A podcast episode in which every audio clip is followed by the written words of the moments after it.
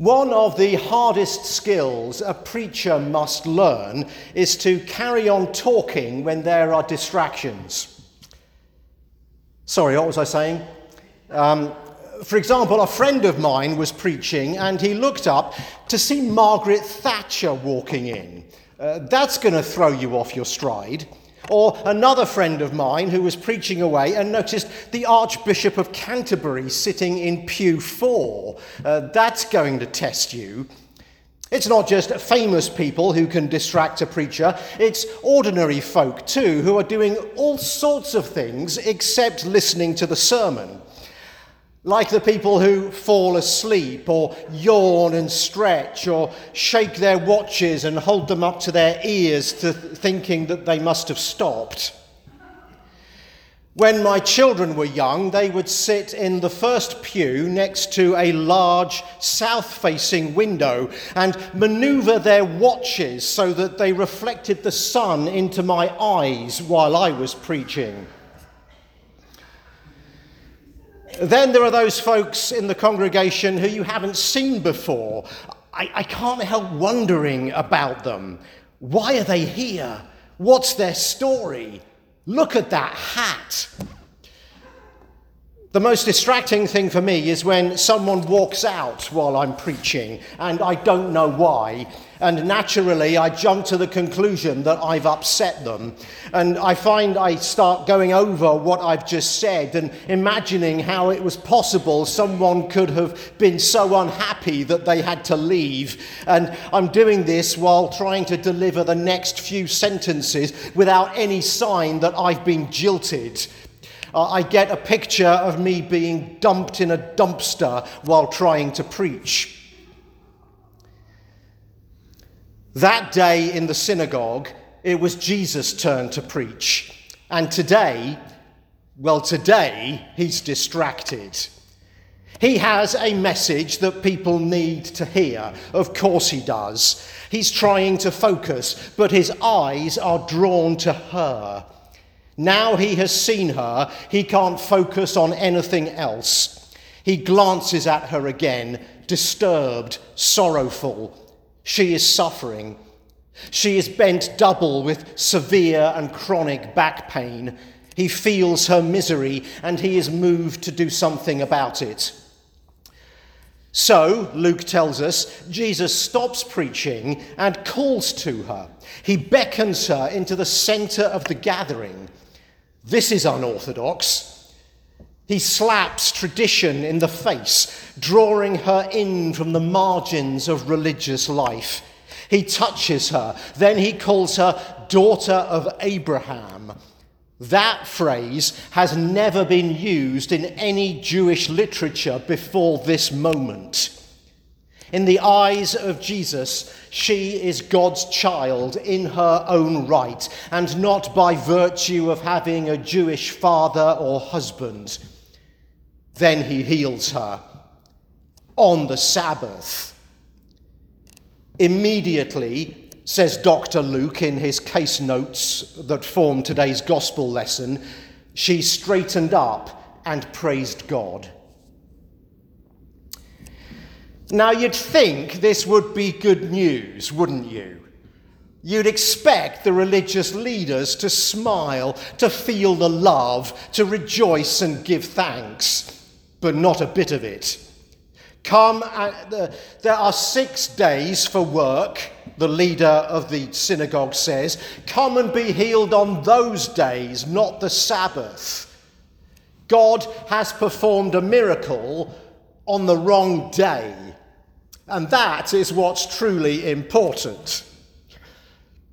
Now, give him his due. Strictly speaking, the religious leader is right. It is against the Old Testament law to heal on the Sabbath. The problem is not his doctrine, but his heart. And Jesus bristles. You hypocrites! Does not each of you on the Sabbath untie his ox or donkey from the manger and lead it out and give it water? And ought not this woman, a daughter of Abraham, whom Satan bound for 18 long years, be set free from her bondage on the Sabbath day? You will work on the Sabbath if it means taking care of your donkey, but you won't when it comes to relieving the distress of a human being. In what crazy world is a donkey worth more than a person? What am I bid for Princess? Uh, Princess lives in Arkansas, and according to her owners, she lives up to her name. Uh, she loves people and will seek them out, asking for love and kindness, which she will return. She is, they say, 100% sound and is expecting. She will foal in June next year. Princess is a donkey, a dun with black points, whatever that means. And she is listed for sale on equinenow.com for $850. That strikes me as pretty cheap for a pregnant donkey. And now, what will you give me for, let's call her Naomi, a disabled woman in first century Israel? Well, not much, according to that religious leader. Not as much as the $850 for the donkey.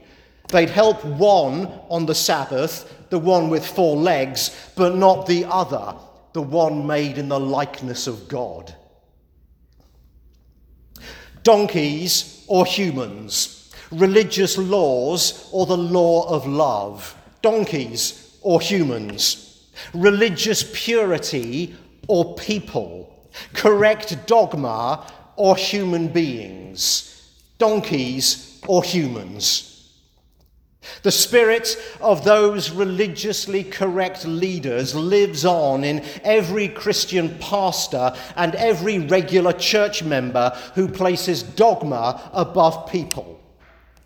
You see it in politics, where purists will not work with others on a grand and noble vision because they disagree with them on a small aspect of policy. Purity is more important than making people's lives better. And you see it inexcusably in the church. The need to be so doctrinally correct that we reject people. We interpret Scripture differently from someone, so we reject their gift. We disapprove of their decisions or actions, so we turn away. And when we do that, we align ourselves with the religious leader who condemned Jesus for healing on the Sabbath. We choose the donkey.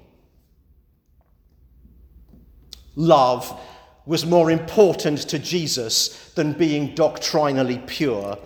Human beings are more important than religious correctness. So, if you have ever been denied the ministry of the Christian church because you have broken the religious rules, then know this Jesus welcomes you and lavishes his grace on you. If you have ever been refused the sacraments because you are divorced, Jesus welcomes you. If you have been denied the sacraments because you were not confirmed by a proper bishop, Jesus welcomes you. If you have been told that you can't join a congregation or serve in a leadership role or be ordained or minister the grace of God in some way because of who you are, Jesus welcomes you. You see, the whole point of the Hebrew laws was to liberate people. They were a gift, not a burden. That was God's intention. But humans have this uncanny talent for taking the good gifts of God and turning them into prisons of guilt and obligation. So, the purpose of the Sabbath was to give rest it was meant to free people from having to work on the seventh day of the week. The people, their animals, and the land were to be free for 24 hours. Isn't that lovely? To have the burden lifted off our shoulders. Sabbath was about lifting burdens on bent people's backs. Now, who has a bent back in this story?